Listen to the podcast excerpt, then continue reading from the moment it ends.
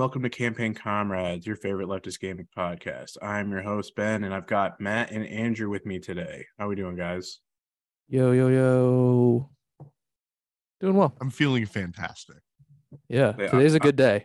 I got to start off at the top, just you know, apologizing. I am fighting a bit of a cold, so I sound a little stuffy, and if you hear me blowing my nose away from the microphone, I do apologize.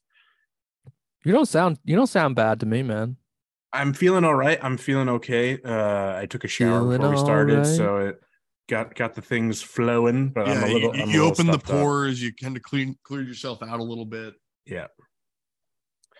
But uh, yeah, folks, uh, our wonderful listeners at home, we are now in the in the thick of our our our new formatting changes. For those of you who've been listening, probably already aware that we have been changing things up with the new year. Um, we are this is basically going to be for the time being our monthly structure. you know we do our our monthly recap episode of you know all the major news that happened in the month previous we do a, a, a cool adaptation episode where we just kind of chill and get to we get to watch some other media and and analyze what's going on in various game adaptations and we may exper- experiment with you know not just doing movies and tv shows uh matt was was bold enough to suggest we even look into novels and stuff like that and Hey, I I'm just pushing- went I'm pushing up my everything I could think glasses. i'm pushing up my glasses i'm putting my pen in my pocket protector you know i'm i'm, I'm ready to do my part Matt just Matt just wants some Final Fantasy manga. You see, you you were so close. It, it was NieR: Automata. manga. Ah, okay. Yeah, that's the real reason he wants to do it. Uh, just wants to see To 2B. be Yeah. or not to be. Yeah. Uh, but now we are doing our first deep dive into a video, a specific video game or video game series. And for today, being as you know, we're we're two months late basically in terms of when it released. But uh the other my other two co-hosts Two here, months late you for know- when it released, but we both finished it right in time. So this yeah you yeah. Yeah. you two you two just finished the the game this week um but you know just just in time for ragnarok coming folks we are bringing the god of war series um we're going to do a little bit of a uh a little bit of an overview into the series as a whole our experience with it as well as then you know kind of getting into the more specifics of ragnarok and all the interesting things surrounding it you know digging a little bit deeper into you know what we get from the series both thematically as well as you know what the larger cultural reception to the series has been. Um uh mike is screwed up his own schedule so folks send him uh harassing emails and, L's, and L's in the DMs. chat. uh yeah, get into his DMs. say he uh he screwed up the scheduling even though it was right there in the in the in the google calendar the group google calendar um but he uh sent us a short little uh recording of his his thoughts. We will we will put that in shortly. I'll we will uh just saying it now so i don't forget. Um but we do apologize and again send him harassing emails. He like an absolute dingus recorded it on his phone. So you can just get get ready for some true leftist audio folks. Uh like uh salutes is- to matt This is where I to fix- crack my knuckles and I I learn how to be an actual audio editor. Mhm. You're gonna cut. You're gonna check in with me later, and I'm going to be like three hours deep into a fucking into YouTube just his tutorial segment it's like into just his segment uh, just a disclaimer, folks. We are not inciting violence against our comrade, uh, but but do send him harassing emails. um, maybe a- AOL uh, Instant Messenger. but uh yeah so with that uh out of the way i say we go right into it. Um i have an interesting thing here for you guys. I wonder there's some, you know some things that may surprise you here that uh we all know you know since its first game that the god of war franchise has been you know a tent pole property for sony right? It's it's spanned four console generations, one handheld device, a mobile game, and here's the kicker a text based game released through Facebook Messenger. I did not know of that until you sent the notes. I saw that and was like, "Oh my god!" Yeah, so we have God of War 1 and 2 on the PS2, eventually ported to the PS3. for like God of War 3 and You, Ascension. mi- you missed a very important port there, sir. It also got ported to PS Vita. Uh, so I guess it's technically two handhelds. Uh, but this is we're going from the original releases here. So God of War 3 and Ascension were on PS3, Chains of Olympus and Ghost of Sparta, the PSP. Betrayal was the Java mobile game. Then we have God of War 2018 on PS4. A Call from the Wilds was a prequel to the 2018 one. That was that was the thing released on Facebook Messenger. Again, wild to me.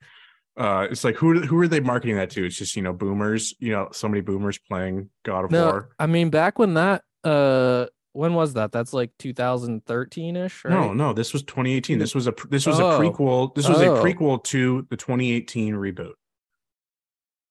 Oh, wow. It's it like Yeah, it follows. Atreus. It follows Atreus. It's really weird. It's- it's- hilarious. I mean, I I like uh you know text based narrative little adventure things. That's why I I like him. That's why I got the uh the Chrono Cross Radical Dreamers edition was to to do the the, the text based thing.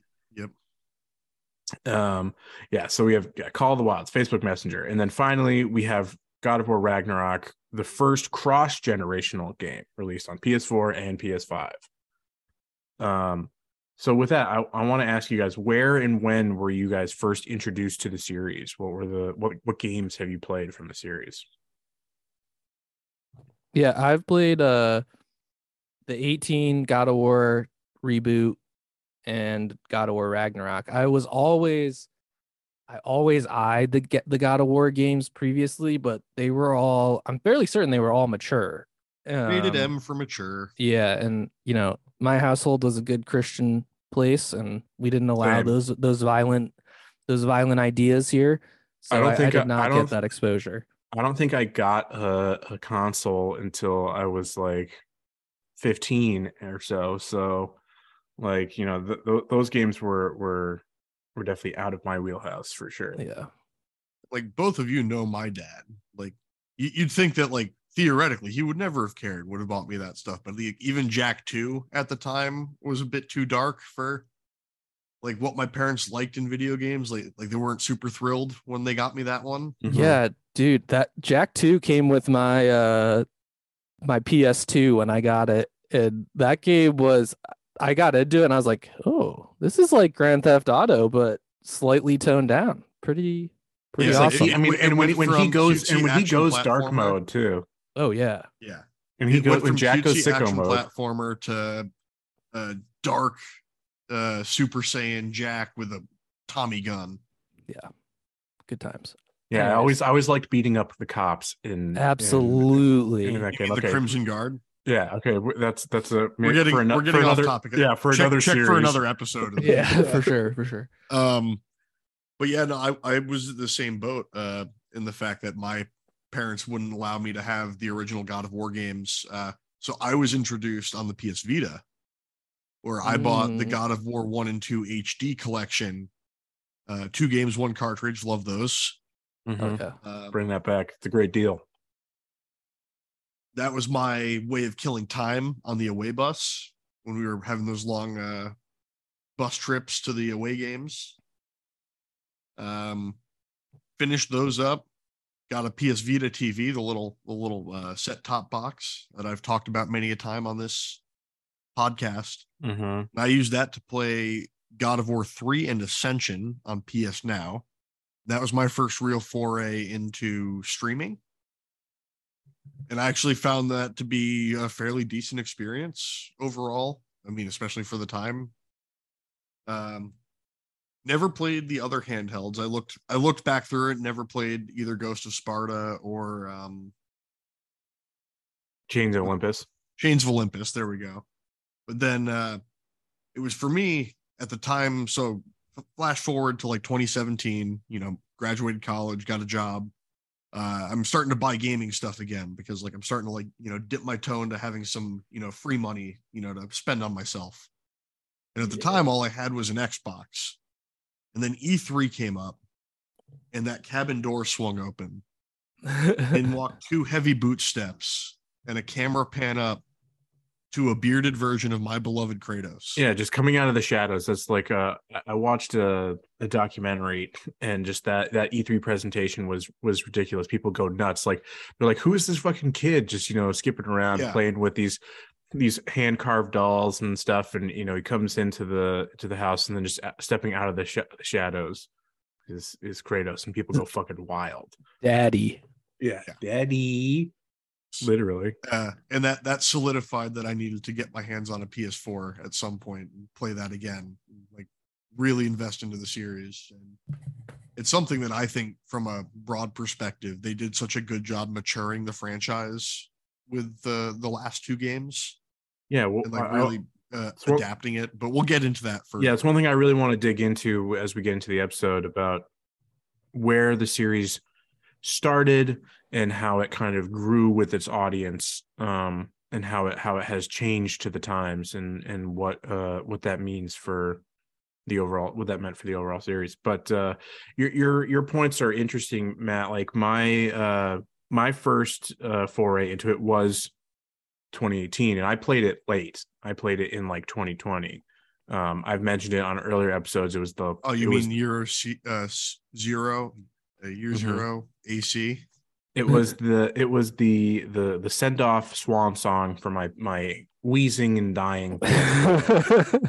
just as just as they were on a journey to you know mourn the loss of a loved one, so was I. So I really felt that. I really felt that deeply. You brought it up to the mountaintop.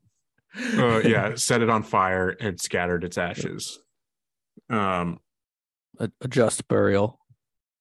so that that was like my first my first uh entrance into the game um but it's interesting how you know you bring up your your experience with the first two games uh as like your first experience with uh game streaming and that has actually been my experience as well. I have recently tried playing the original god of war the the ps3 port th- uh, streaming through ps plus and it has been my first foray into into uh streaming gaming. And it's been largely okay. You know like when it when it's working and like i just have a few occasional dips where it freezes and then comes back and says that you know your internet connection is bad and then it fixes itself 20 seconds later um but you know my experience with it has been okay it's been fine um I can't say that I would. Maybe my experience would be would be different, or I had I'd have something else to say about if I had played it, you know, natively. But uh, so I've played through the the majority of the original God of War. Um, but then I've but then I've obviously I played so 2018. I was the first of us to to finish Ragnarok. Um, and uh yeah that's that's where i'm at right now so i'm basically so what, what is it there's one two there's essentially six games in the mainline franchise in the main franchise because all the other ones are Yeah. the spin off are handhelds are- spin-offs yeah. were not handled by santa monica it was basically the first the first trilogy ascension and then the two from the norse saga are the are the ones handled by by santa monica the other two were were overseen by Santa Monica, but but uh, developed by a studio Ready at Dawn. They developed the two two PSP spin-offs. Uh, you know, I forget which company did the mobile game, but it wasn't Santa Monica. And that was literally like a on your flip phone mobile game. Hell Yes. yeah. Hell yeah.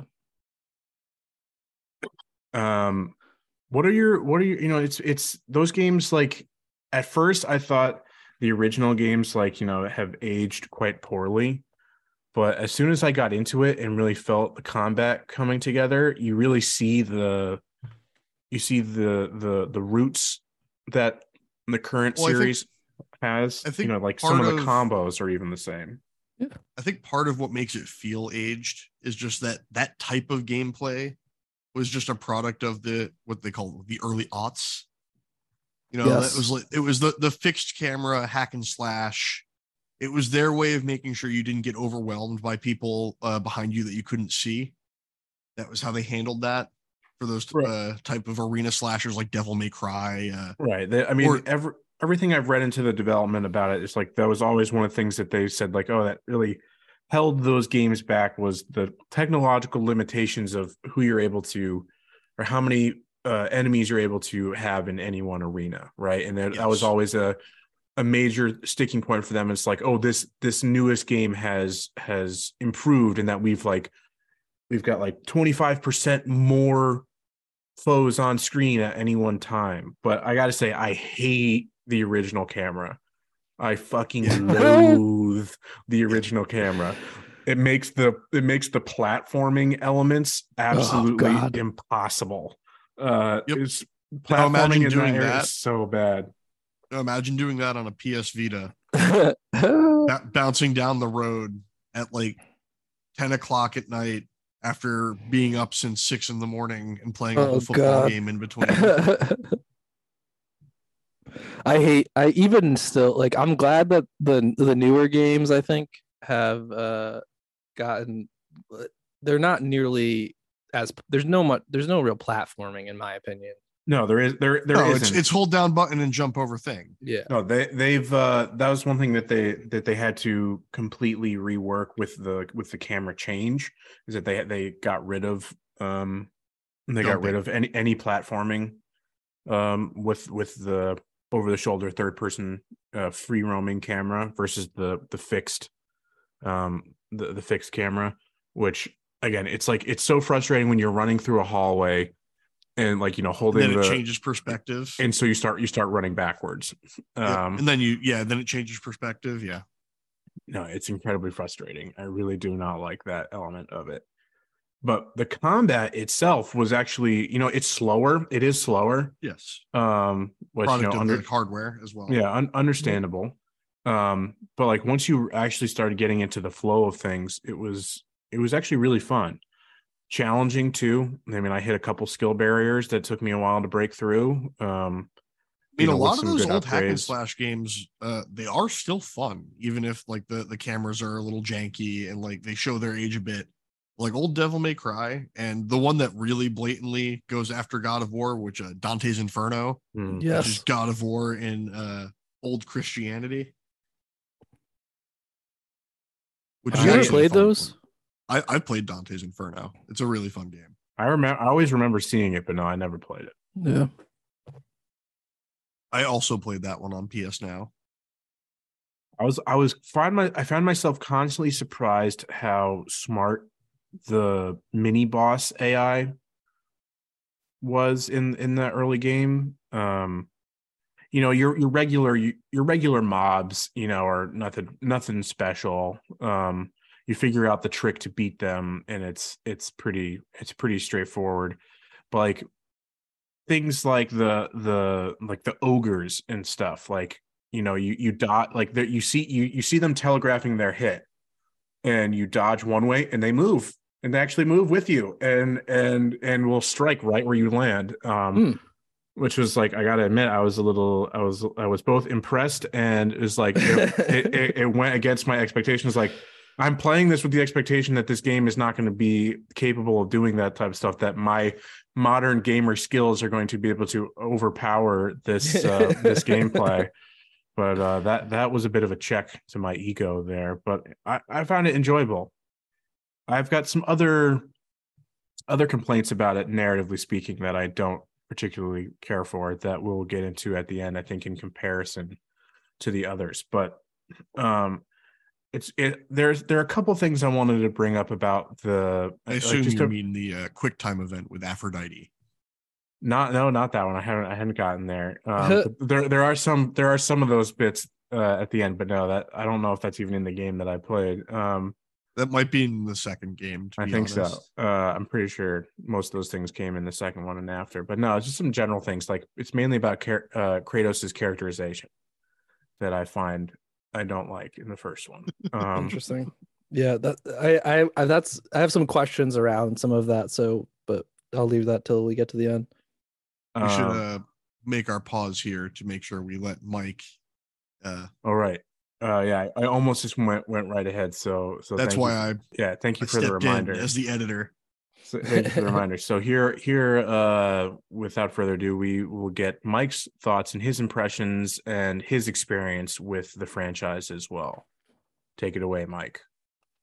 Um, I fucked up the dates and will be missing the recording of this beautiful episode that the boys will be doing on God of War. And then, unfortunately, as I'm not a Sony pony like the rest of us, uh, I was unable to play Ragnarok before we get to speak about it. So, my only reference is God of War 2018, which I'm sure the boys will be touching on at some point at this pod. Um, but I figured I'd drop in some of my thoughts before we dive into uh, what Matt, Ben, and Andrew have to say about this very, uh, you know, formative series, especially in this the next gen, uh, you know, or, this award-winning series in, in, the next gen consoles. So, uh, you know, obviously love bo- bossing boy around, shooting the arrows. Always a fan of an arrow in the game. Um, wish that more games allowed you, you know your actual character, uh, the use of arrows. Um, but you know, always enjoyed the combat. This was my second playthrough of 2018. Um, I had played on Andrew's PS4 in 2018 when it came out and had beaten it then, but have to say, even the second time around, the story is just absolutely incredible. Um, you know, even the the twist at the end, I had kind of forgotten. Um, but you know, always uh, always happy to see that twist, and can't wait to see how you know uh, it plays out in Ragnarok. Um, you know, hopefully it won't take five years to port that to PC, so I'll be able to to do that before then. But you know, overall, uh, one of my favorite series. Um, can't wait to to be able to experience Ragnarok. Um, largely the story. And and you know we know that i'm not a, a story head like ben. I like to button mash through. Um, but it, even if i could i wouldn't want to during this story. Um, the the voice acting is fucking incredible. The story itself is compelling. Um, makes you actually want to listen the cutscenes are never too long that you want to you know uh, just get to the gameplay and they're cinematic uh, in a way that fits well with the game, that it's not over the top uh, so much as to take you out of like what the actual gameplay is. Um, you know, like I said, excited to play Ragnarok and excited to hear what the guys have to say about the game and their experiencing playing it. Um, so, you know, I hope you enjoy their conversation and forgive me for fucking up the schedule. All right, we're back. Thank you for that. Um, we can i think move on from from this bit. We all have you know a varying level of experience with the franchise. Matt obviously as the true true gamer amongst us you know has the most has the most experience with the series. I've played all of the mainline games. Yeah which none of us none of the rest of us can can uh cop to but i've at least played some of the originals. So i do have this kind of perspective on the two basically different versions of the series, the two iterations, the two uh, eras of the games, the sagas, as you, as, as you would.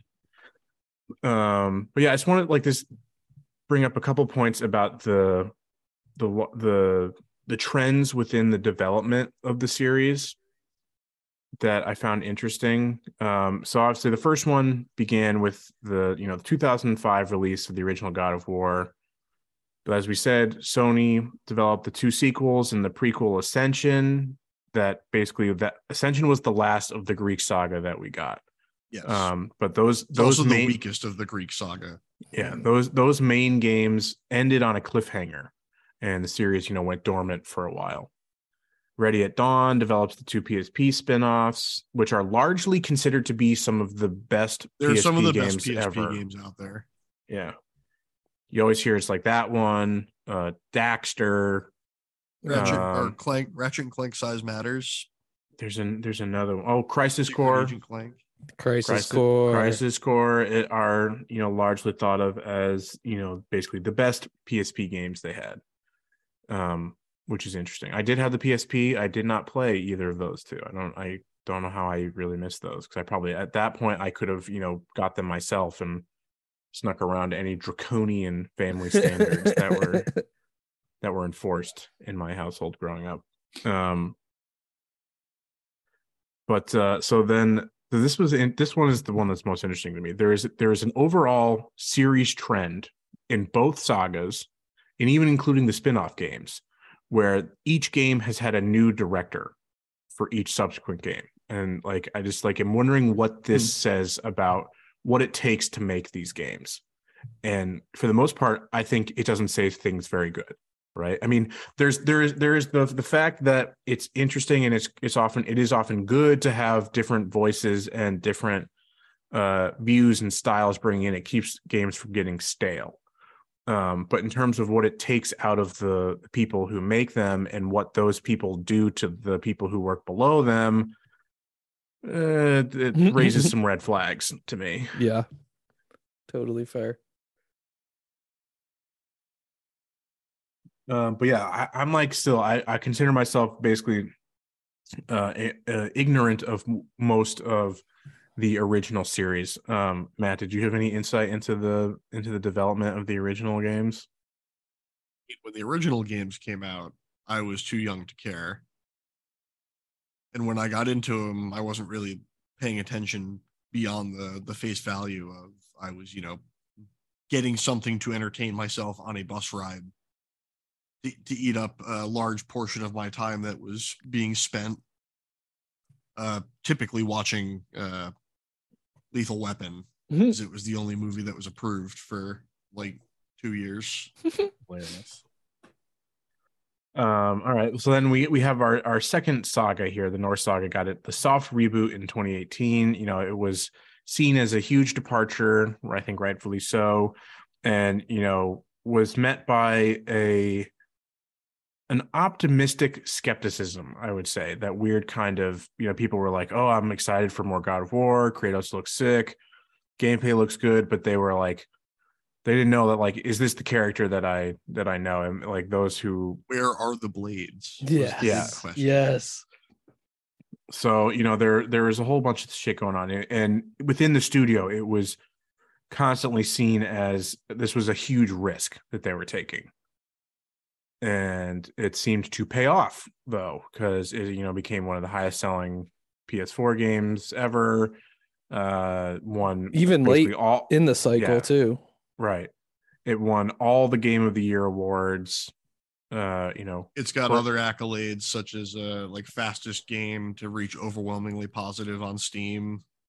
Yeah, Huh. with the PC port. Yeah, the PC port Yeah. was like was probably one of the best rec- is the best received uh Sony port onto onto PC. Yeah, so you're right. It like it continues to impress even essentially 5 years after its its you know 4 or 5 years after its original release. So, you know, but it was, you know, a huge success. It revitalized the studio.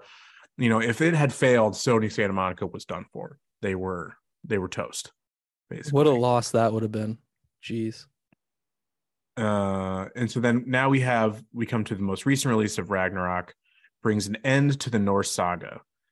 Um so the studio heads have talked about openly that they didn't want to spend another five years making a third game but which it leads to the because each one of these two had had taken them five years. So they're like oh it would have taken 15 to do the whole trilogy. But which basically uh infers that or you can infer that uh it was meant to be a trilogy that they they basically had to cut down on on the story in order to fit fit and bring up and wrap uh, an ending into a second game. Um so but without getting like into the actual plot of ragnarok um how do you guys think that affected the story in in large terms? Do you think that was a smart decision? Do you think they sold themselves short here? What do you think? It's I thought two games was fine. yeah, it's a good question. You know, I think I I was happy with the narrative arc over these two two installments. I think you know, I could see them having stretched this to 3, but I think a lot of the weight would have been lost had they done so. I, I think keeping it tighter really provided uh, a more emotional hit than maybe spreading it out over a, another installment would have. Well, that's why I don't think they could have made it three. Just because I don't think the way like it's very hard to because like the third would have to then be your Ragnarok. So what do you do in between the two that can suffice to be its own slice of game, you know, like narratively, and then not have the payoff be Ragnarok at the end and leave. I mean, you I, with I a- I guess what it would be is like you have you don't do the time as big a time jump. Yeah. it's just surviving Fimbulwinter, and and you, you do something else there. Like maybe you focus on Thor as the real big bad of of of that one, and then so so my my my point is I think you are correct, Andrew, that for our protagonist for Kratos and Atreus, and a lot of parts like Freya as Yeah. well, um, it would have dragged in a way that could have, yeah, stalling things, the momentum like that could have had some serious narrative uh, implications and not any any good. The one place where I think, however, that it could have benefited, or the uh, the ones who could have benefited the most, I think, are the villains. I think Odin in particular could have benefited more from having more build up. I think that that well, I mean, with the benefit dropping- of hindsight, Odin was in a lot more scenes than you realize. Sure, sure, sure, sure. Spoiler, spoiler, spoiler. I Um, didn't say what anything. yeah, I know, but spoiler still. Um, be careful, folks. There be spoilers here. Um, but we'll we'll put in a warning when the actual talk about Ragnarok comes up because I was very deliberate with my word choice there. Was- but now people are going to be looking for it. Um, will they? but the uh i don't know i just i i feel like we could have gotten we could have gotten more development of the the motivations behind um behind the aesir behind behind the the the gods themselves yeah, I I think that is the one the one area where a, a potential additional game would have helped. You're you're spot on with that, from my Wait. opinion. I mean, you can see it in the the gameplay split just by spoilers again, uh, with how that story is typically brought out and how that's discussed, and um, what you're doing at that exact moment. Um, it it does handle in a way where it almost felt like that could have been a spin-off in between. yeah yeah folks if there if you if you care enough um, we're going to put a spoiler warning in here and if matt is is willing to to put in you know cares enough for your delicate ears to put in a uh, another note about when we pick up around it but i do want to mention it now. People were talking about how um okay so here wait here is the actual spoiler so check yourself. Um the uh people were talking about oh we we should get uh if if there was another game it would be just an atreus only game but that that You is only could only be spin-off. Yeah. you know that's not a mainline that's not a mainline game but with the ending people are like you know the you know Loki Atre- and atreus is Agamotto game. yeah is, is going off on his own so let's follow let's follow him in another game and i'm like sure for a spin-off absolutely but not as a mainline I have- nobody's gonna have a- buy into that if I could interject a, if they do a spin-off game, who I want the uh, the bad guy or the antagonist to be, yeah Sindri, Yes. Uh, yeah, it makes that's the most sense. yeah. totally what I felt like was and ha- have the the overarching thing be trying to like forgive Mhm.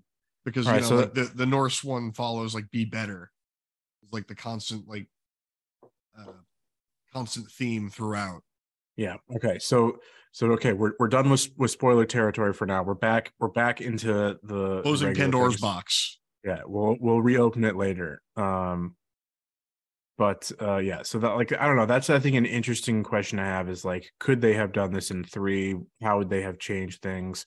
If they had, I mean, yeah, I think there's a good point to be made that like they how they ended the first one doesn't give you a whole lot of room. I guess it's maybe it's major it's mainly the time jump that limits you there. If they if you do if you if you don't do the time jump, yeah, you have a little bit more freedom. But then In the winter could be a little boring, yeah. you know. That's uh, that's Well, especially because um the idea that like you wouldn't be able to realm travel, you'd be trapped in Midgard. Right. That's a significant point, and like that's that's a big part of the game, right? Is like is is, is you know it's not an open world game, but it's open realms. You know, it's it is an open zone type of thing. You have the different areas. I hate that we're using that term now. Thank you, uh, Yeah. Uh, Team Sonic, for uh for putting that into my brain. they got you. But it does fit more than you know more than I would like to admit. It does. No, I think I I I think that's the only place you could fit in another another installment and I I don't know. I I feel like that would drag. I I there's just only I just feel like two is like succinct and you get you get what you need out of it and you don't need to uh stretch something unnecessarily just to get three. yeah. right and i appreciate i appreciate that i mean when they're respecting us both as consumers and as you know uh just uh i mean still consumer consuming but like you know as you know they're they're appreciating us or uh respecting us narratively right? You know they're they're not they're not padding it out with useless fluff. Right. um Yeah, and There's Like there's like no useless fluff in these games. Uh, with Ragnarok, you could maybe say that the crater is kind of is kind of odd because it's like it's a huge area that comes right at the end that like becomes a really pacing problem. it. Though. It was fun. So did I, so did I, Run around and explore and kill It was a dragoons. I think the biggest thing was a pacing issue. It's like it's it happens right at the end and it's this huge area that just stalls. Yeah, I kind of liked that though. It gave me something to do before it was like, okay, now it's time to just finish the story. because you didn't want you didn't want it to end but uh, yeah so i think here's a good transition you know with like how how clean and concise and effective the the plot of the norse saga is it's interesting then to look at the absolute craziness of the plot of the original greek saga the intricate layers the time travel the the you know My favorite part the timeline they is insane. refer- they constantly reference it in the the uh, Norse saga. and they they do so more in in 2018 than they do yes, in- but I, I really do enjoy when Mir asks questions about that. Right. Did you guys catch did you guys catch the thing of uh Mimir asking about um I once heard you engaged in a fight with like a rock Yes. star or music a musician or whatever. PlayStation It's, it's Battle Roy- yeah, the battle rumble thing. And it's like I don't want to talk about it. Yeah. PlayStation Battle All Stars or Yeah, whatever. I don't want to Yeah. talk about it. Yes, that was that was a really good. Yeah, that was a Uh, good Easter bit. egg. That yeah. Um I, But I heard man- you went back in time to fight the fates. But yeah, man, the the the plot of the Greek saga is so fucking convoluted. And it's like for me, as I'm like trying to piece it together, a lot of it has to do with how they release these games.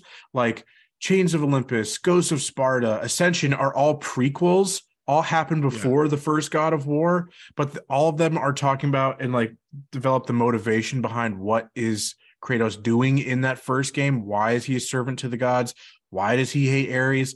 all that type of shit and it's just like so much to try to keep in in your head at once it's nuts i don't even think we'll go into a full on uh you know discussion about the re- the full plots of these games because we'd be here for an hour just going through all of them. I've got like two pages that No, are we, we- we need to have a four hour uh, essay here where we discuss all of the inaccuracies that they've portrayed, all of the the uh, double speak where they say one thing in one game and they do a different thing in a different game. Yeah, it's it's nuts. Um so i'll just give a quick summary of the greek saga and you and matt mainly being the one to uh you know inter feel free to interject and andrew if you have got any questions or any confusions let let me know Yeah. um so in total the the Greek saga surrounds Kratos' journey seeking revenge on the gods for using him as their tool to fight all their wars for them. Um, the series basically revolves around uh, Zeus's prohibition on the gods being able to wage war against each other, so they must use mortal champions instead. Kratos became the champion of Ares, the original god of war.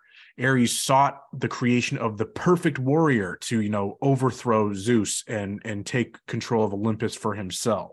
So this is like all which leads to the the bit of Kratos' backstory, which gets like flashbacks in the mainline games, but then is fleshed out in Yes. in the prequels in the PSP games that uh that Ares tricks Kratos into killing his own family. Uh, you know, and he like basically after he's done it, Ares appears to him and is like, you know, this was meant to, you know, sever all worldly Yeah. connections and attachments to make you into the perfect warrior.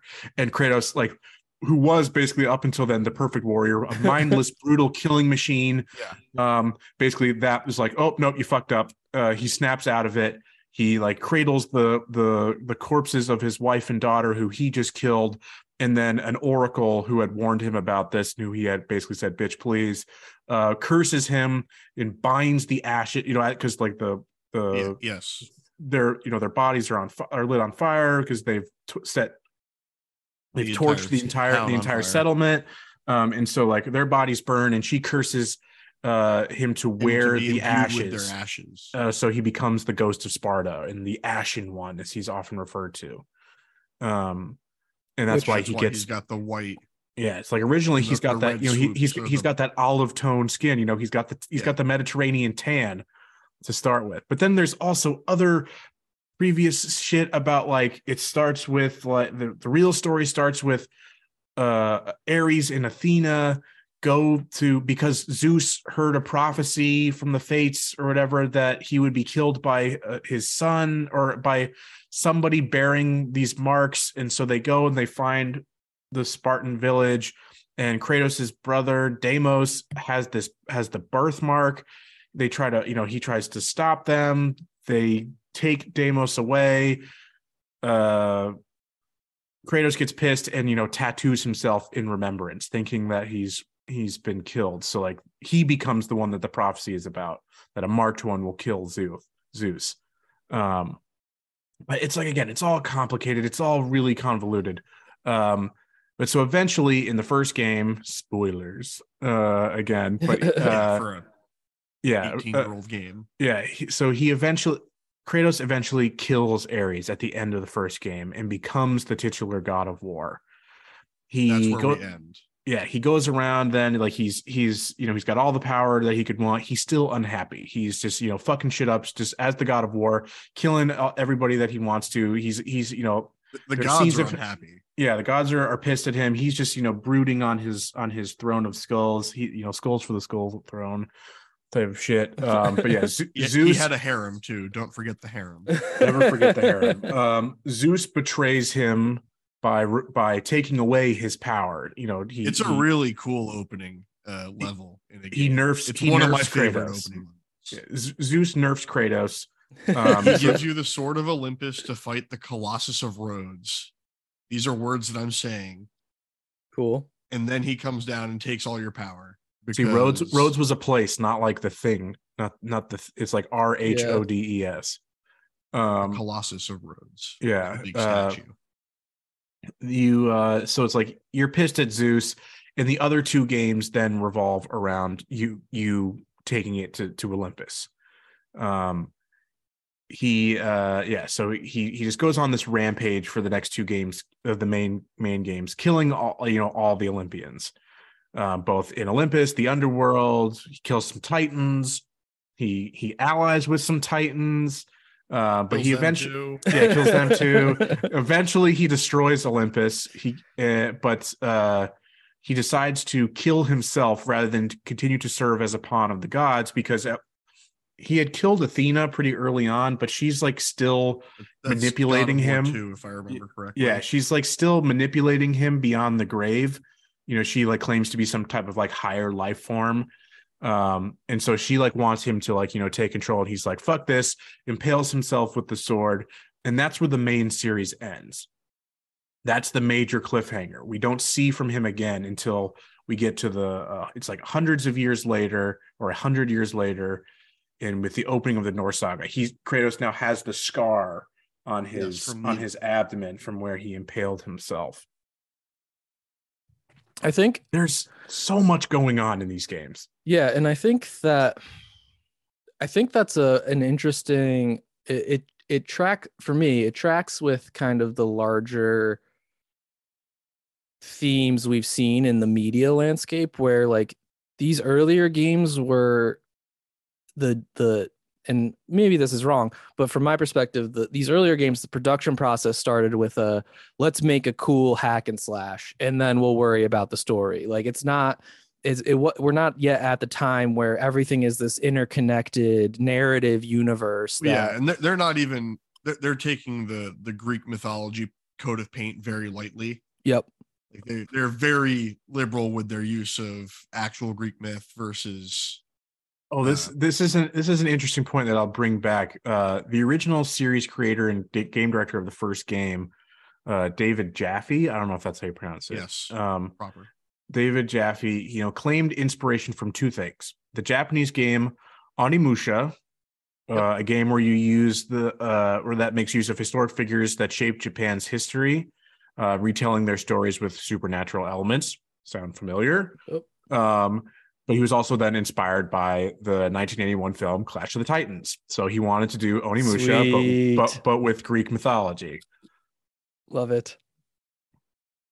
which is why he has the kraken in there, which Uh-huh, is uh-huh. not Greek mythology. It's Oh Norse no, it is. mythology. It's in the it's the tale of uh Theseus I think or so. Perseus or Perseus. I think it's Perseus I don't think it's Because ever Perseus- referred to as a kraken. because Perseus is the one who who kills the Medusa, and that's how I- I he. bel- yeah, I it's believe that kraken is a, a deliberately Norse mythos name for the creature. um, it's it's uh you know it's it's interesting. It's it's cool to see the that inspiration. Um, but it, yeah, these games are wild. Like, which is the one where he does go back in time? I forget. It's is that one of the spin-offs or that's No, two? it's God of War 2. because he gets he gets killed by Zeus, right? That isn't that what it Yeah, is? he, he has to go back in time before Zeus killed him, and you start the fight with your full power because uh, Zeus doesn't get to drain you. Got him. You you, you do some whole time bullshit with the fates. uh yeah that's it's actually they're they're very fun so you know that then leads us to the Norse saga, which we're all familiar with, right? Um, you know, it opens up. We uh, we realize that you know Kratos has mellowed a bit. He has, uh, you know, but still is cold and distant and and conflicted inside, um, which actually is a departure from from before. I don't think he was ever conflicted beforehand. Um, well, pretty hard to be conflicted when you the gods have made you murder your wife and child and be Yeah. a weapon for their destruction um so he's grappling with his own past and will grapple with the past of the of the franchise in a bit but um you know he's ended up in in midgard um you know the norse realm and he had we find out that he's married a woman named Faye and they've had a son Atreus who the opening of the game he is like estranged with so that's an interesting point that I like I remember thinking, oh, is that a plot hole? Like, what's going on here? Because it's like he met Faye, they had a kid, but then it's like he was he was never part of Atreus's life until she like got sick and passed away. Like it's like where was he while because like they don't really know each other very much at the at the beginning of 2018. Do you Well, I remember mean, if that gets talked about? uh traditionally speaking weren't isn't that how spartans treated their children essentially they would not raise them they would send them to the Oh, they went- Yeah, they went into yeah, be trained and shit. Like uh yeah. But as because he I think in, he I think he's discussed it before where a lot of his orig- like how he was raising Atreus was raising him like a Spartan. Yeah, that's, Yeah, I that's was- definitely brought up. I was see. I was led to believe that it was basically that he, if we if we take the that it's not a retcon from the flashbacks of Ragnarok, is basically is that he say he didn't want Atreus raised as a Spartan was. He didn't want him raised the way that he was. That and that is a, a reason why he removed himself is that he would be afraid that you know he would impart too much of the inhe- you know generational trauma of of of you know growing up a Spartan onto onto him. That's how I read it. I read it more that he just didn't want to imbue his own like rage and past. onto right, him. right, exactly. No, exactly. And that that's not, what I'm that's saying. not necessarily bred from the Spartan way. That was bred from they said something. They did. He does say something about that in Ragnarok. He's like, Yeah. I didn't. I never wanted you to to grow up like I did. He says something like because like Atreus is like, oh, you didn't think I could handle right. it, and he said and he said something like, I didn't want you to. Yeah, yeah. I would have never wanted you to. Um, he says something explicitly like that, and, and so I don't know if that was a re- if that was a retcon. Um, but yeah, so it's like they're they're estranged at the beginning of 2018. We find out, you know, that you know um, his wife, Atreus' mother, Faye, has has died, and the game begins with them, uh, you know, doing you know burning her Building her body on on, on yeah on the pyre. Um, that sets all the things in motion that we find out later on that Faye, as a as one of the Jotnar, had seen in the future and you know knew that you know there this the journey that they would be undertaking together. Um, the but you know in cutting down the tree and stuff, they break the protective barrier, and who shows up? But the Aesir god Balder, who has been sent to find the last Don't last you mean giant. the stranger?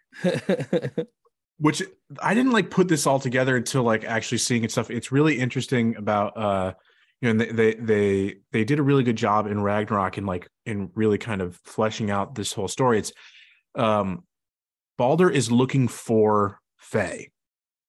Yes. Um and he but he doesn't know that because it's like he's heard story of a of the last giant fighting Thor uh, carrying the the great axe. So it's like when he shows up, if you like go back and look at the footage, he's like he thinks Kratos is the giant. He's like smaller Yeah. than I expected. Um, but it's basically you know why I'm here. I'm here for you, um, the last giant. Um, like to prevent Ragnarok. Um, I, I need to kill you. That's um, the the Faye Thor part is a fun part of uh the Mhm. creator. exactly. It's like yeah, learning that story is like that of their of their fight in Vanaheim. Um, and and uh, so yeah, that's that. It all ties ties in together. So he, you fight them. You you travel the nine realms because like her dying wish was like scatter my ashes at the t- at the tallest peak. A very simple story point that then blossoms into this larger this larger thing. I was always a criticism of mine from 2018 is like, yeah, this is a strong narrative game, but the premise w- seemed weak to me. But like it is interesting I mean, I in its the simplicity. is strong just based on what it means to the characters more than Right. anything else. Right, right, right, right. No, I think I agree. Yeah. Uh, so yeah, he's he's you know sent to Balder had been sent by Odin to prevent Ragnarok by by taking out the last giant. Um, uh, you know they meet they meet Frey Freya uh, that is um you know don't know at first that she's you know that she's a goddess The witch. she's she's one of the Vanir the so in, in these games they combine the two Norse goddesses of Freya and Frigg together. Freya is not normally the the the wife of of Odin. Mhm. Frigg is. Um, they, they freely interchange those names.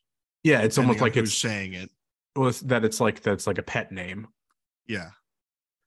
is what is how they get to it. But yeah, so you you realize that you know that she is Balder's mother. She had protected him, casting the spell on him to make him invulnerable to pain and harm, and all this with one exception being mistletoe.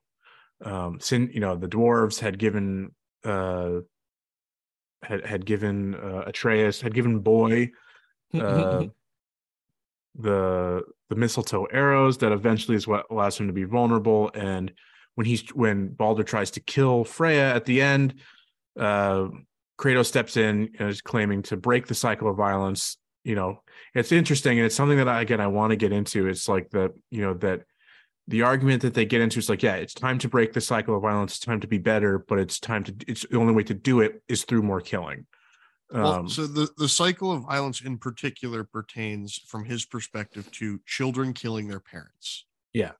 Because he killed Zeus, which is his father. Yeah. That's like yeah he doesn't Cor- want he doesn't want Atreus to follow suit and you know kill him. He doesn't want Balder Yeah. to kill his mother. He wants that to he wants children to stop killing their parents. So C- Cory Barlog, um, the Balrog of Morgoth himself, um, uh, you know, has said like that. You know, the original Greek saga was, you know, a story of, you know, is a father and son, but and you know, so is, so is the Norse saga, but you know, the the son has become the father type of thing. Um, you know, following his own his his own psychology, right? You know, basically, yeah, gotta gotta dig deep into into the man's uh psyche there about about like yeah, writing a game about killing his dad. Um uh, but then to realize, oh yeah, no, I'm a dad myself now. Please don't kill me, child. Don't. Uh, don't repeat my mistakes. um, but so killing killing Balder brings on Fimbulwinter, the three year winter that will precede Ragnarok. They complete their journey. We find out that Faye is the giant who had foreseen the future, and that Atreus is actually the the Jotnar named Loki. Dun dun dun. We get our time jump, and here we are into Ragnarok. Um, This is where we will drop another spoiler warning. yes folks maybe maybe you can i mean there there may be some final bits at the very end when we're kind of reckoning with the series as a whole. But uh for the most part i think we will have a part where you- that you can jump back into. So matt if you are able to put a timestamp in post in post production to give you the warning. So here you are. Spoilers for uh god of war ragnarok. Here is your your last your last warning. Dun dun dun What's going on, guys? It's your editor Matt here, coming to tell you that there's spoilers for God of War Ragnarok ahead. If you want to avoid those, you should fast forward about 22 minutes to about an hour and 17 minutes into the podcast, and you will avoid pretty much everything. Thanks, and uh, here we go. Okay, so we warned everybody about spoilers. What ha- I just want to open it up to you guys. Um, what are your what were your thoughts about Ragnarok? And you can talk about anything, gameplay, story, any of that. What's what do you got? Say Matt just platinumed the game last night. yeah, yeah. I I mean, I'll go first. I'll let Matt share his thoughts. Uh, but I I really thought that the story of Ragnarok uh, really brought the Norse saga to a really nice, cohesive kind of circle, completing it in a way I really appreciated. I thought the gameplay was, you know, obviously fantastic. It conti- picked up right where the God of War from 2018 was, and you know has some improvements. Personally, love the Draupnir spear. Uh, Yeah, I grew to I grew to like it. Yeah, yeah. yeah. When you fully upgrade that thing, that thing is sick. yeah it's awesome um so i i really thought this was a, a great a great continuation of the story they started uh really didn't miss. I had minor complaints here and there. I think ben you you do make a good point earlier with the fact that uh maybe a little bit of fleshing out on odin's motives and making him feel a little bit more like a big bad as opposed to because i mean a lot of a lot of the motivating factors behind taking odin out and and why he's such a, a big bad is referential and in a lot of things we don't actually see in either of these games Right. the, the Um, game even t- covers that a bit um in the moment when um loki is running around in helheim with thrud and she brings up the fact that like all the stuff that he says that odin has done is you know spoken to him by his traitorous ex-wife and his f- uh, former, Former advisor advisor. Yeah, yeah. That- and that all the stuff that Atreus is getting and that he's trying to prove to her that why her family is so bad is all secondhand shit. You know. and I think it's something that it. I think it, it's. A, I think it's interesting characterization about Odin. Um, that the way they're showing it to him to us right now is he's this uh, doddering old man, you know, who's just you know on his quest for knowledge and all he wants is peace. You know, he doesn't He want want, war. so like he's he's just like us. He wants to know what's next. And you know, it is a, it is a very for a god, it is a very human desire. yes Right. But the thing we find at the end is that he is just as bad as all of those stories have told us. He is willing to do all of those horrible things that he's done. And it's shown to us at the end with how he handles, you know, the final uh, beat of the game, like what, uh, how it leads up to that. Like he So we don't is- we, we don't need to tiptoe around it. We've done the, done our spoiler warning. No. You know, he's he's you know the big twist of the game. He has been Tyr all along. He's infiltrated them. He's learning all their secrets. He's being wily like Odin was, and eventually, you know, Brock being kind But of a when more someone down to down to to it, earth, he- down to earth. You know, one he picks up on it and he kills him, and and you know that then is what really is the becomes the motivation. and he he for the- uses the the, threat of his death as a means of escape you know the Yeah. like you need to uh, frig you need to go like take care of him like if you don't take care of him he'll die and Yeah. it's so that like that's where you get that, but and then and then it comes fully into view when he like kills Thor. Kills that he's Thor, like yeah. that, like you know, you and Thor have like struggled through this, you know, come to an understanding. Uh, you you think you know that he's going to walk away that that you say that he has come to terms with his own trauma and his own dealing with his father and is is going to finally you know stand up for himself and and you know not just cower in his his father's shadow uh thor or uh odin kills him for it And I think Uh, Thor's fear of Odin is also another of the subtle characterizations that shows like Odin Odin's clearly capable of fucking shit up. Yeah. Because you know he knows Thor, every Thor kind is of not magic uh, adverse to throwing his weight around. yeah the, the best one of the best thor bits is when you when when atreus first gets to gets to asgard and you know you got heimdall you know like as matt you say you know the most punchable face and you know he can read everything and, and is and he's like you know picking on on on Atreus and Thor steps in not out of any you know protectiveness of of Atreus but just to basically be like you know he's he's doing what his dad wants. Dad wants Atreus unharmed and all and all this and it's basically it's like uh you what are you going to do to stop me and he just like ca- t- towers over Heimdall is like look into my eyes you tell me and it's just he looks at it and it's like you're a sick man he was going to sodomize him with the hammer. Oh, absolutely. I do. I really enjoy um, the Thor character in both both of these Ryan installments. Hurst does a good job. Yeah. did, did a real good job. he's great, and the the model's Andrew, great. When you beat the game, did you um did you go to Alfheim after the fact? Um, I'm in Alfheim. I didn't complete the the next the uh, what's her name, um, the head of the Valkyrie stuff yet. Well, she's not there. Um, No. but, no, but you need to you need to just explore a little bit of a little bit of Alfheim. Okay.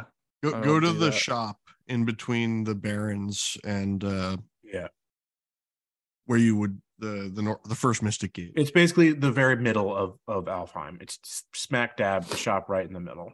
Got it. Um, but yeah, we won't spoil that for Andrew. Appreciate Uh, that. yeah, I was that I was I was Just a testing li- the water. it's- there to it's a if I could little- it's a little- that. It's a little It's bit, cute. but yeah, It's fun. It's cute. Yeah. Um, But I, but uh, I yeah, really no, sorry, the go ahead. game the game ended in a it definitely was surprising to me. I fully was expecting Kratos to die. I don't know if if either of you were, but I I did think he was going to in some way perish uh to Oh, so there's- resolve. there was something a developer said somewhere and i forget where it is now oh man i wish i thought i had it i had this noted somewhere that there's at one point in the final battle i think it's it's to a point that i want to bring up at the end um that again brings the main theme that that that matt has already correctly identified. Um but uh it's like when he makes this one choice it's like that's where his destiny changes. It was like he was going to die um but then things change. But then it's like you you get the this is a clever little bit that um the uh it's like the prophecy still plays out it's just slightly different i forget again i i didn't i, I should have written this down as well because i i saw it too long ago but it's like if you like looked at the image of uh you know it's like on the on those uh the Jotnar shrine boards you know it's it's a boy holding Kratos and it's like something it's like it's like it's got a scar over one eye or something like that and like you know it's cradling the father uh with you know like one eye. Yeah, like that and it's basically it's and he, it's- he was you holding it's- Odin.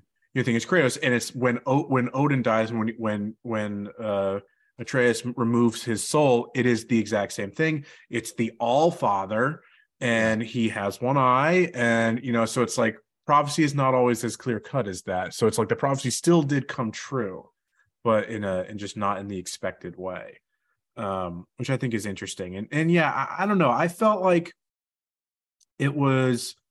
I don't know that they could have gotten the theme to land if if uh if Kratos dies. I don't know that uh you know because it's basically again the whole idea of you know be better you know if like if he you know and he does choose to be better and and you know changes deciding from you know that we're seeking vengeance instead to seeking justice and and That's you know a, then a big theme of the Berserker fights. yeah but then i but then i guess it's like it, it it would maybe hit to be more real that like you know you're not always rewarded for and most often you're not rewarded for seeking justice. The the world is an unjust place um even in this fantasy. It's so it maybe in a way i do think it's a it's a little too it's a little too clean. It's a little too neat to have him survive like that. It's it's when taking the character of kratos as a whole to see that like because Odin in the final battle says things like that, like you know, what kind of god are you? You know, you've you've never felt the love of people who Yeah. worship you. Like you're no real god. Um, you don't know that kind of power. Um, to then see that that is what the future holds for Kratos is that like he will Yeah. become the god of these lands. That he is going to, and that's what you do in post game, right? Yes. is you go and you make the realms safe once more and the people love you for it um and so in terms of the overall character that's satisfying but i think it undercuts it a little bit to to have him survive um granted though this the the the series is too is too if you- I popular they're say- not going to kill kratos like come on I, I was never i never for once thought that he was going to die Interesting. Okay. Never ever thought that that was going to happen. I'm too, I, you know, I'm too capitalist pilled. You know, I know how these things work. Um, I, I know how marketing works. They're they're not going to make another God of War mainline game following Atreus. That's not going to happen. Yeah. I was also going to bring up the fact that, like, historically speaking, killing Kratos doesn't kill him. Yeah, So, he like- just comes he just comes back more pissed. Yeah. Yeah. So like maybe they, maybe they just skipped that this time. Like if we're gonna make another game, it's probably just best if we just leave him alive so that we don't have to be like, oh yes, he killed himself, but the hands of fate had different plans for him. Yeah, that's fair. I think that's kind of what my like I I was expecting that to kind of be the beat. Obvi- obviously from I was actually a little off guard, caught off guard by how uh I found far from the end the Heimdall fight was. I was expecting that to be more right up to the the duel with Odin. I was caught off guard by how quickly it came up on me. I I thought it was kind of that that fit for my gameplay. I It was think also really satisfying to throw a whole bunch of spears at the ground and to Mhm. watch him Watch him walk get right into it. continuously yeah. stunned by it. yes. Yeah. That was a fun fight. It is very satisfying when you finally land that first hit. Oh yeah. Uh, what would you guys say is the best fight of the game? Hmm. I'll let you go first, Andrew, unless you have to think on it. I yeah, go ahead if you have one in mind. I, the Heimdall one's up there for me. I, I did enjoy that a lot. The Heimdall fight is enjoyable. I'd say best means two different things to me. I think the right. most challenging and rewarding fight is Gná at the end. I think that's a a good final culmination of everything. Uh, I found that better for the than for the, King one for, for, for the one addition for me why i agree with you is the her two uh runic or no her is it yeah her two runic attacks that you have to switch through the arrows like when she does Yes. the the fire thing The- that you got to switch the to the soundstone and the fire buildup.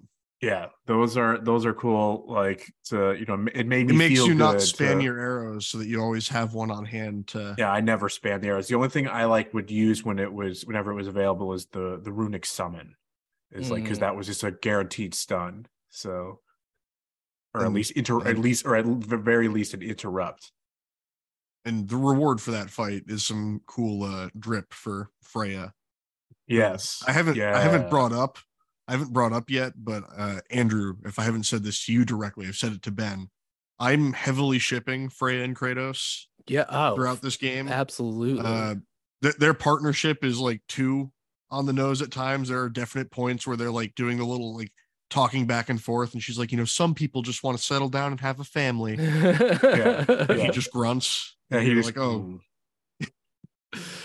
no, um, con- confirm you But- say conf- confirmed a- asexual kratos yeah, but uh, the, I, I call them Fratos. Kratos. yeah, I, I mean, I, I think um, I really liked the Heimdall fight. I really I enjoyed the Thor the Thor fight at the end and and kind of Did you like the part in the be- the first Thor fight when he brings you back? Yes, that was an awesome opening. That was one of my. I have to say the the the first Thor fight might be one of my favorites. Like the the the cinematic quality of the creating the frozen lightning was just so Oh, cool. yeah. Yes. And then the when you go to the crater, seeing another bolt of frozen lightning and un- unraveling that you know the axe has done this before, and it was Faye and yeah it's it, that was cool but yeah not as good is is a really good fight the most Uh, the- challenging one though for me has got to be the the the triple berserker fight oh, you mean the berserker and the two sisters? yeah Okay, yeah, that that was a shit. I actually really didn't like that fight. Um, yeah i I on found one. the only thing that said it okay was that the sisters shared a health pool. yeah and that made that like balanced it a little bit but uh the berserker in that fight in particular is very aggressive. So if you focus on the sisters you usually have him breathing down your neck the entire time. Yeah just jumping right on top of you. Yeah it's tough. Um so what uh but what I, do you I think about forgot the to mention the oh, go ahead, go ahead. uh the giant uh when you're in jotunheim Oh, in, in the oh, yeah. Angrboda section Angrboda's grandma. Yeah, that's a really Yes. that's that was that, that, was a that really was a super fun fight unique fight. Yeah. really cool puzzle Yeah, I like that one. That was a good. You're right. That one. it was it one was a good ending to a section that had just started to stretch a little too long eh, for my yeah, it's too long. That one was too long. That's I. will- I will be. I will be a little bit more critical of especially section because I can't. long. When you come back, the only thing you do there is talk to Angrboda, look at a couple things, and then grab a flower. Yeah.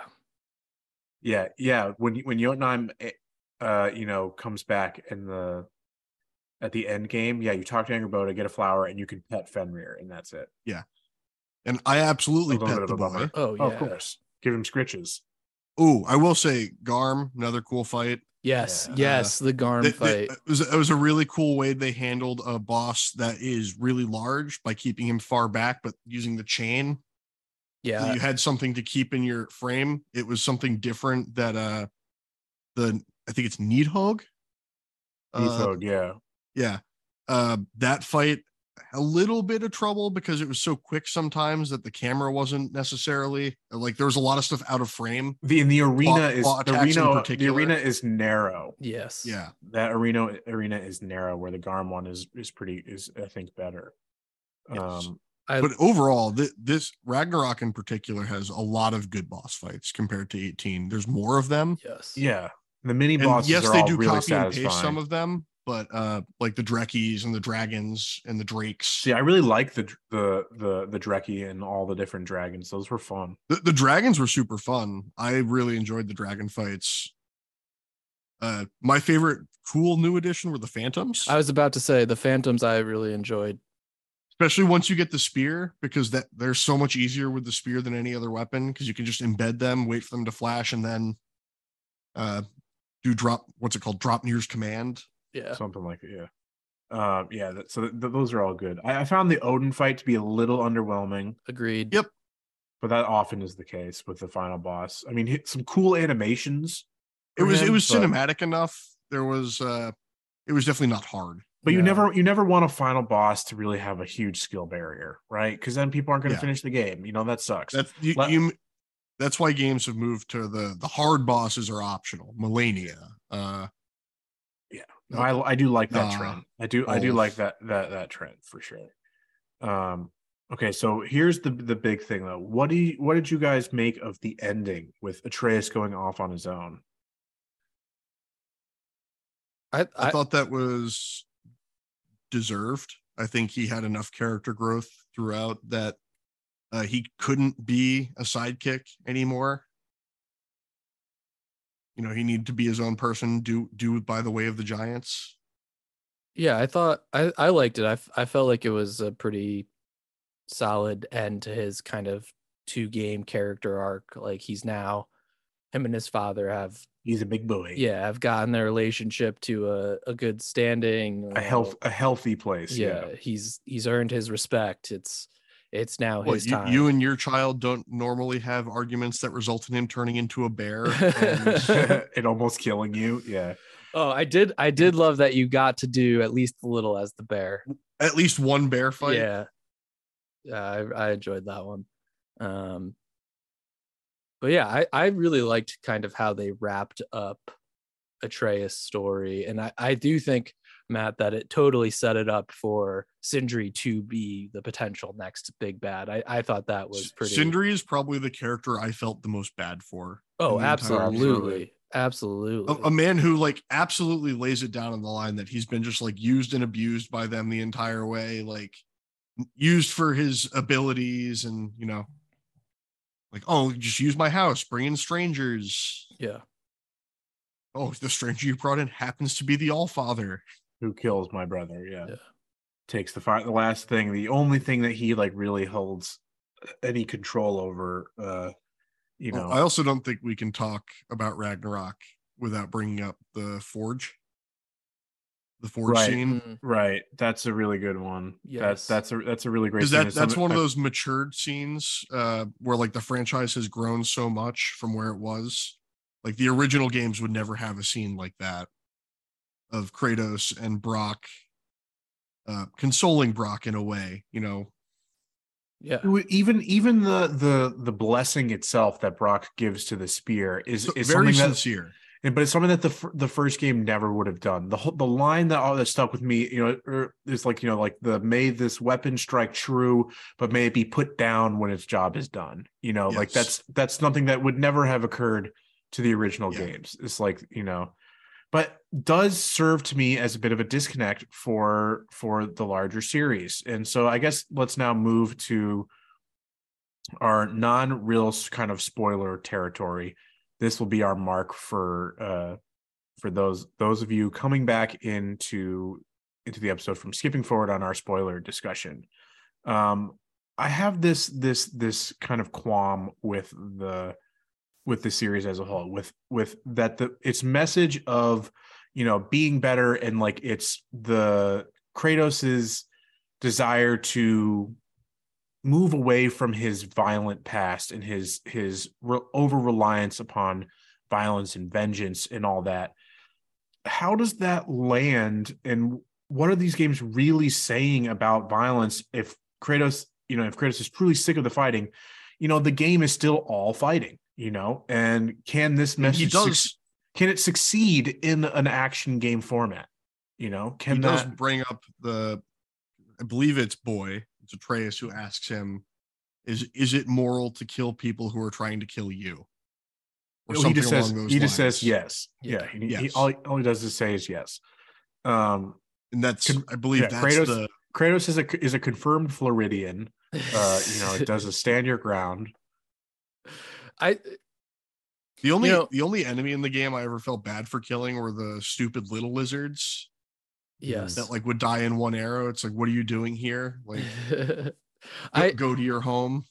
so I have like I have two things on that Ben, and I think I do think it's a fair critique, but I think it it's a larger critique of anything kind of of this nature, whether like it's an anti-war film that is based in a war, like you still there is that disagreement between it. But I thought the Kratos realizing they were uh, really killing um the it was the Midgardians who who they're protecting Yeah, and holding up the fight, yeah like i thought trying that, to spare Heimdall. yeah between sparing trying to spare heimdall uh and then the decision to to protect the Midgardians. You have no idea how So- mad I was when he started that. So it it, it comes it comes the it is most successful in those kind of cutscene things where I think it really has some dissonance. Is like in the the the I think it was I think it was somebody on the one of the escapist podcasts. It was probably Yahtzee. Um, shouts out to them. Um, who's who has said like there's a his major complaint about these games is like you know they talk about it both in cutscenes and then even in the endless banter type of things like that you know we're trying to avoid violence and all this and that's the major message and then you know like you go and you're brutally killing all these things and then you go back to talking as if nothing happened you know there's there's a bit of dissonance there that i don't love um that I wish that it was more reflective in those in those times. But I just don't think that works in this format, right? I don't think Yeah. that That's that's I don't I don't I don't think you could get away from that problem with this format because like what are you just gonna not have combat? You know, people play the game. yeah. that's that's yeah, that's I think kind of just part of part of what this game is, unfortunately, for from that aspect. But yeah, I don't know. I don't know how how how could you do that? I I do think maybe some more, but they do do some reflection. But yeah, it's not it's not enough. They do just kind of move on after you know slaughtering another 10, 10 15 elves or whatever. Well, I mean, to be fair, Draugr aren't people. They're like animated corpses. But yeah, the elves are a perfect example. And like he's like the They, mo- they do he- they do kind of touch on the like the well, he always is talking about he, to- he doesn't want to be involved in this, like, but they're making him involved and all this, and yeah, I don't know. It's just it doesn't hit all the way. But where where if it you does, return to uh I did, yeah, I did, and you go to the the Temple of Light with uh, Freya, yeah, there, there's a fun interaction where you walk by it and like he says something about it and he's like, "Don't touch it." And she's like, "I'm not an idiot. Why would I touch the the light of Alfheim?" He- He's Yeah. just like, mm. I've done it. I, I've done I've done it twice now.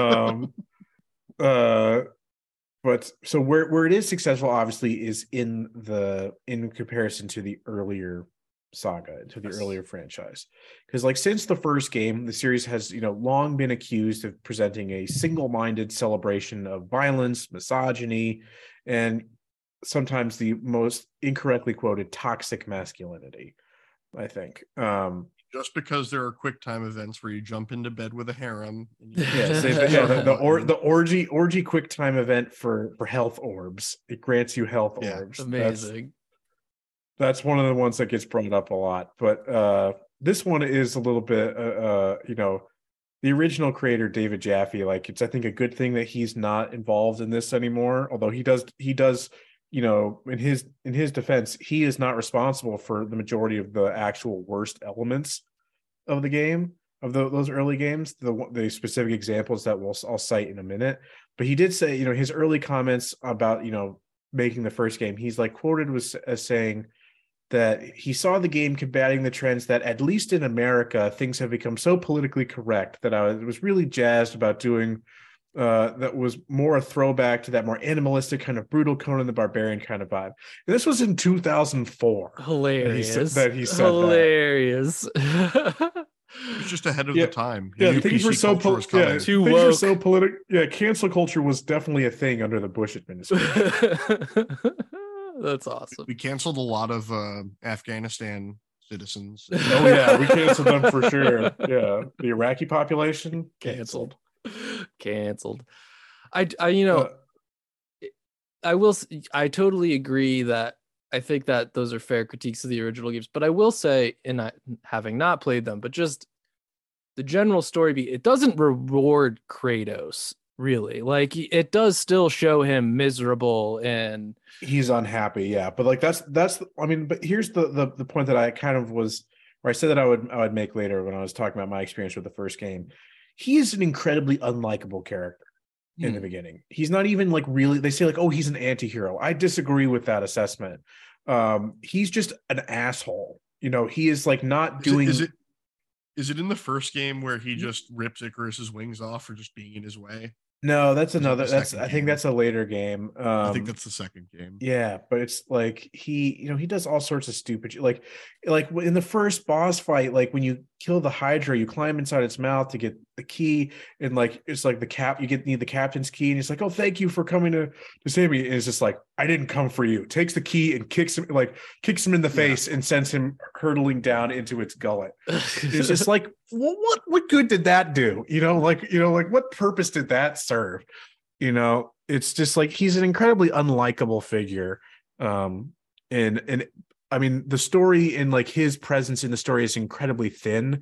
You know, he's got very few actual voice lines. Like, you know, the actual characterization is yeah is is not is not strong in in those first games um but then so yeah the actual things that get talked about a lot are you know the orgy quick time event in God of War 3, Kratos, you know, saves a half-naked princess in Poseidon's chamber and then proceeds to kill her in order to hold up a crank that opens a door, you know, like, like to use her dead body Oh, as a Jesus puzzle for a puzzle.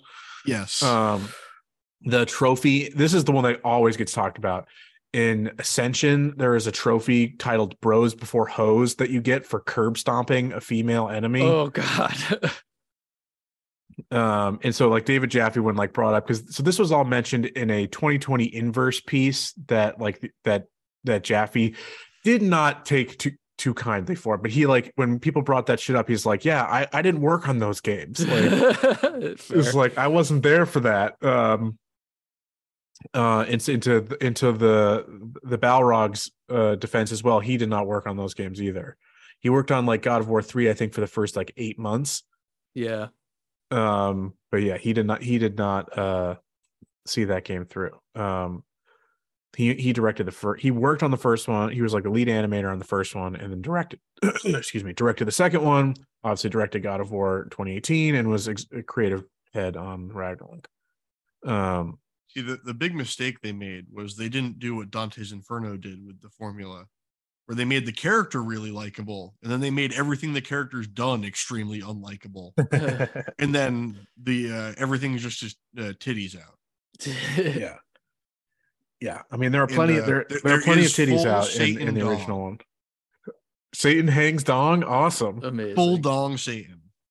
incredible we love it we love we love it when satan hangs dong Demon They, they do it as a purposeful moment when Dante's because he's chasing Beatrice. It's literally following Dante's Inferno. yeah uh, very vaguely, but he's chasing Beatrice down through the depths of hell, and Satan comes out with his massive hanging dong. He's like, "Oh, look, my new bride." uh okay so you know all all this you know the the change changes then that were made in 2018 led to many a uh in my opinion pretty tired kind of think piece being written about you know the you know Kratos has matured and you know, he's struggling with single fatherhood. He's been you know tempered by the passing of years. But you know where it does become interesting is you know he's still struggling to come to terms with his own humanity which is fully exemplified by the stilted relationship with Atreus at the beginning. And like the real course of the of of these at least I guess you could say m- probably more in 2018 and in some ways Ragnarok, but it's really the story is about Kratos teaching Atreus how to be a god and Atreus teaching Kratos how to be human. How to be human. Yeah. And then you get the fun uh, in Ragnarok interactions between like Thor and Loki, Yeah. where it's like, "Oh yeah, what would I know about being like a half god, half giant?" With an overbearing father and yeah, like you know all nothing shit. at all. nothing yeah nothing unique there um so you you again correctly identified uh, this previously matt that the the main theme of the ragnarok things is coming to terms with the the series pass it is it is explicitly making a statement about where the series was and where it is now the whole mantra of we must be better and I, yeah so i think it's rightly so that this is a meta commentary by the creators uh, on on the series. Um, there are two points in Ragnarok that I want to that I want to bring up that really exemplified this. And and Andrew, you did kind of mention one of them, but I've got a quote here about it. But so the first one is the where it's like after you fight Garm and it slows down, it comes to a stop really, but it's like one of those really kind of slow moments that is actually really earned and really affecting. It's they're about to travel through the portal, and Kratos, you know, goes and sits sits down. They're in Niflheim, and you know Kratos is talking about struggling Helheim. with with. Oh, you're right. You're in, yeah. They're in Helheim. Um, I get I get confused because they're both like kind of blue and Cold, cold. frosty. Yeah. Uh, so yeah, they're in Helheim.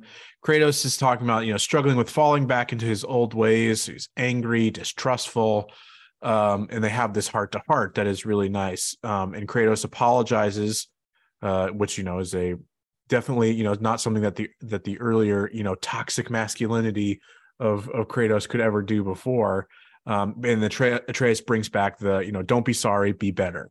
He brings back the the message that Kratos has been giving him the whole time.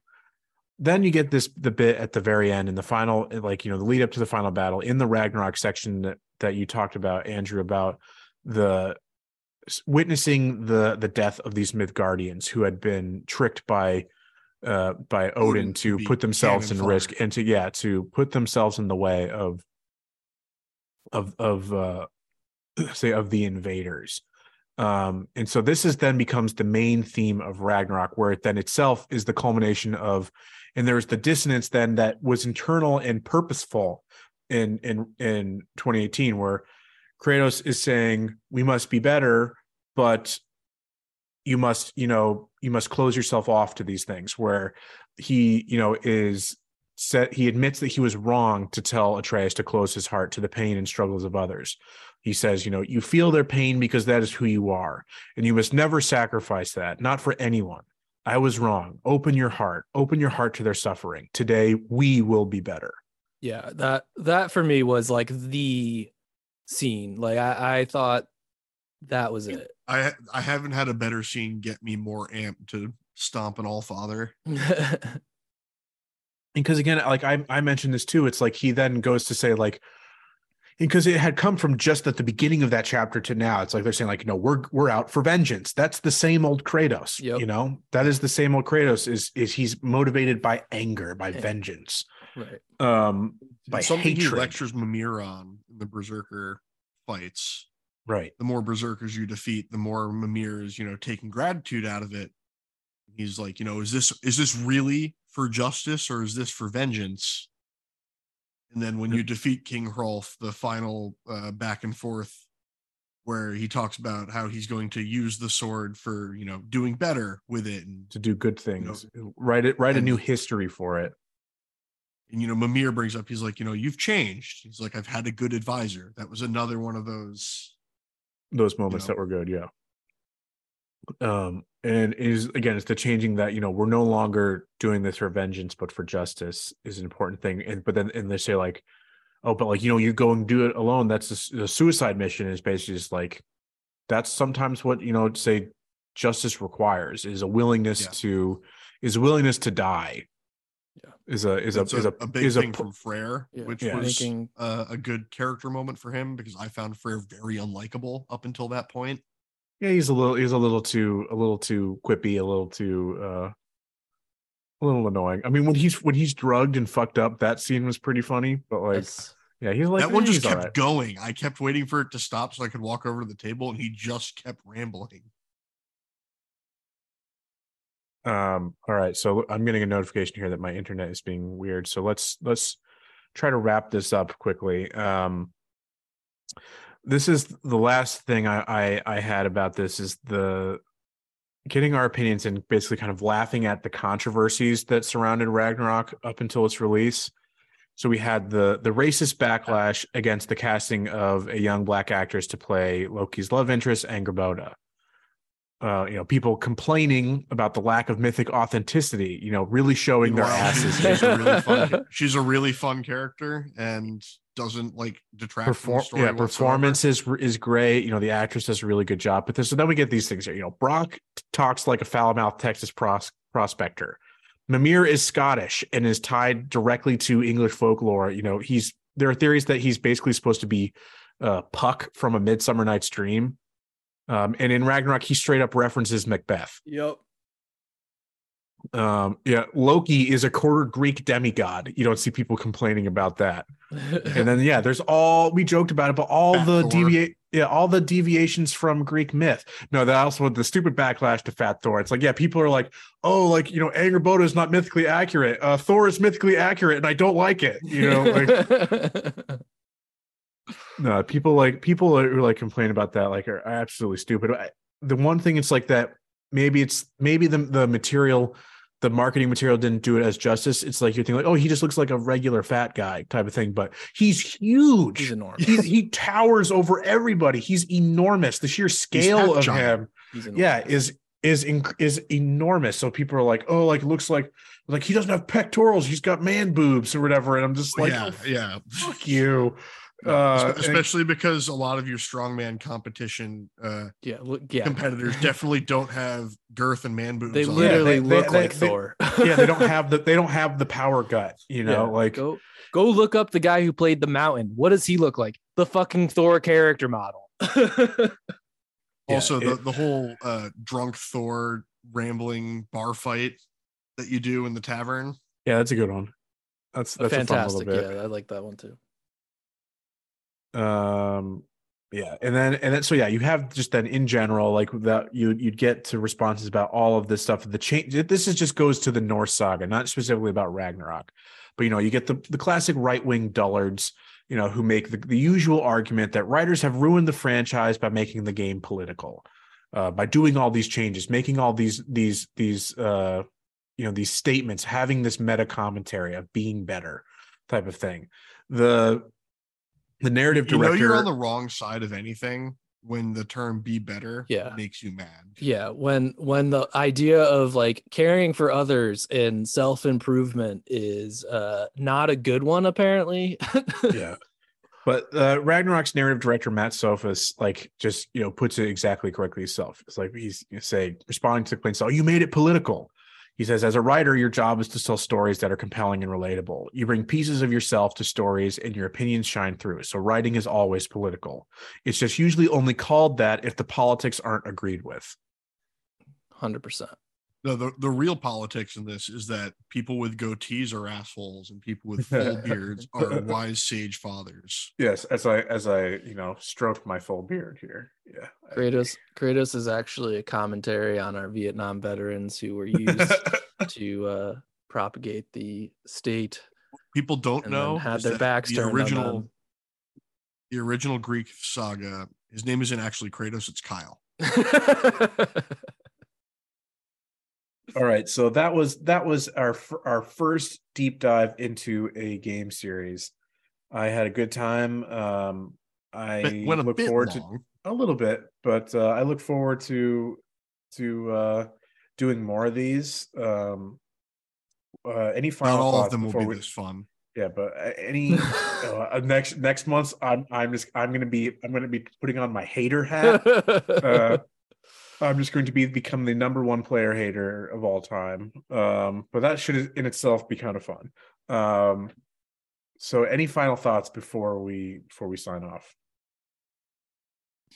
I, I got most of my thoughts out there. I mean, I I I have a real appreciation for these games. I think they uh do a really great job, especially well, the new ones in particular, obviously, do a great job with the emotional narrative and uh making you not only care, but like I do to your point, Ben, like these things are very easily relatable and you can understand the characters' motivations and kind of feel them. And um, I don't think that's always present in some of our best video game titles. Uh, so I, I just have a lot of love for this series. Uh, thought it was great all around. Really appreciate how they wrapped it all up.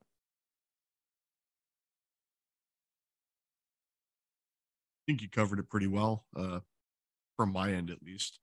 Um, basically, just think of it from the perspective of like, uh, it takes a lot to invest me into side content that is purely for fluff and narrative. Hmm. But to go to go and do the Viking funeral at the end and just kind of sit there and like kind of soak in, you know, what what is really the end of the game more than anything else is they do another credit roll there. Yeah, they do a Yeah. real credit roll. Yeah. Mm.